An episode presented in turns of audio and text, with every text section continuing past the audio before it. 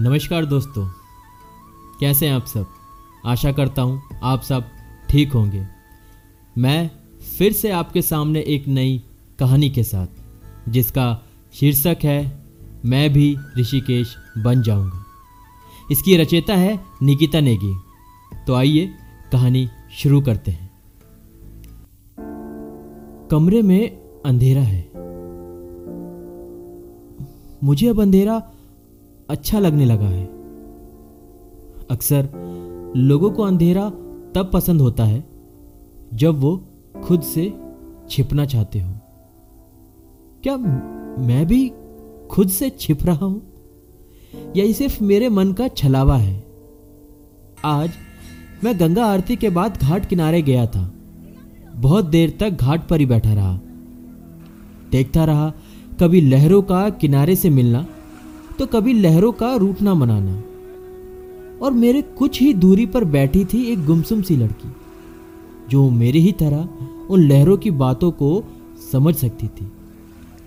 अब मैं उसे देख रहा था, उसका गोरा रंग, उसके चेहरे पर एक दबी हुई मुस्कान थी, जिसे मैं शायद पढ़ सकता था, या यूँ कहूँ, उसे पढ़ने की कोशिश कर रहा था। लेकिन मैं जब तक उसे पूरा पढ़ पाता, एक लड़का उसके पास आकर बैठ गया। शायद वो उसका प्रेमी था। वो आते ही अपने दोनों कान पकड़कर उससे माफ़ी मांगने लगा।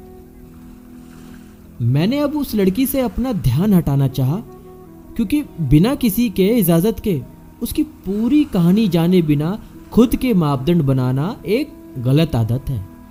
और आदत हमेशा आपको नुकसान ही पहुंचाती है। मगर मैं चाहकर भी ऐसा नहीं कर पाया।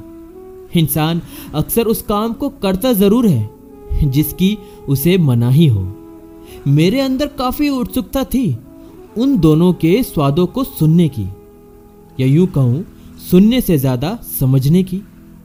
मेरी उस लड़की से दूरी उतनी ही थी, जितनी ऋषिकेश और दिल्ली के बीच की, या यूँ कहूँ, दिल्ली और मुंबई के बीच की। जब हम एक लंबे सफ़र में होते हैं, मंजिल पर पहुँचने के बाद हमें एक अलग सुख का महसूस होता है। ये सुख हमारी आदत बन जाता है और इस सुख का साथ पाए रखने के लिए हम अलग अलग तरीके अपनाते हैं।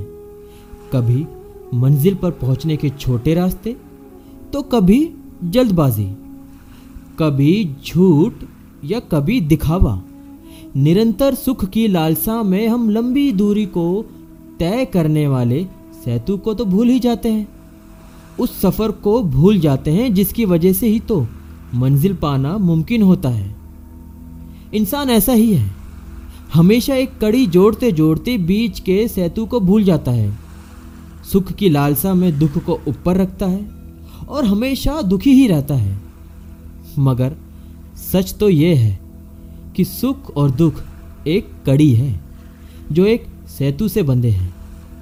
वही ज़िंदगी है। शायद उन दोनों के बीच अब सब ठीक है। दोनों मुस्करा जो रहे थे। अच्छा ही है। वैसे ये ऋषिकेश भी कितना सुंदर है ना? कितना शांत है और कितना पवित्र है। कितना खुश मिजाज है। हर किसी से आसानी से दोस्ती कर लेता है ये शहर। देखना, एक दिन मैं भी ऋषिकेश बन जाऊँगा।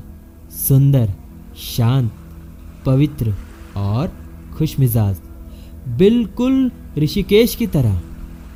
ख्याल रखो अपना, तुम ज़रूरी हो, अपने लिए, मेरे लिए, उस उम्मीद के लिए जिसके लिए तुम मेहनत कर रहे हो।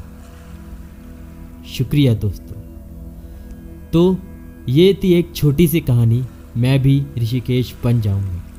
अगर दोस्तों आपको कहानी पसंद आई हो तो प्लीज़ कहानी को ज़्यादा से ज़्यादा लोगों को शेयर करें। और हाँ अगर आप मेरे चैनल पर पहली बार आए हैं तो प्लीज़ मेरे चैनल को सब्सक्राइब ज़रूर करें। शुक्रिया और ख्याल रखें अपना।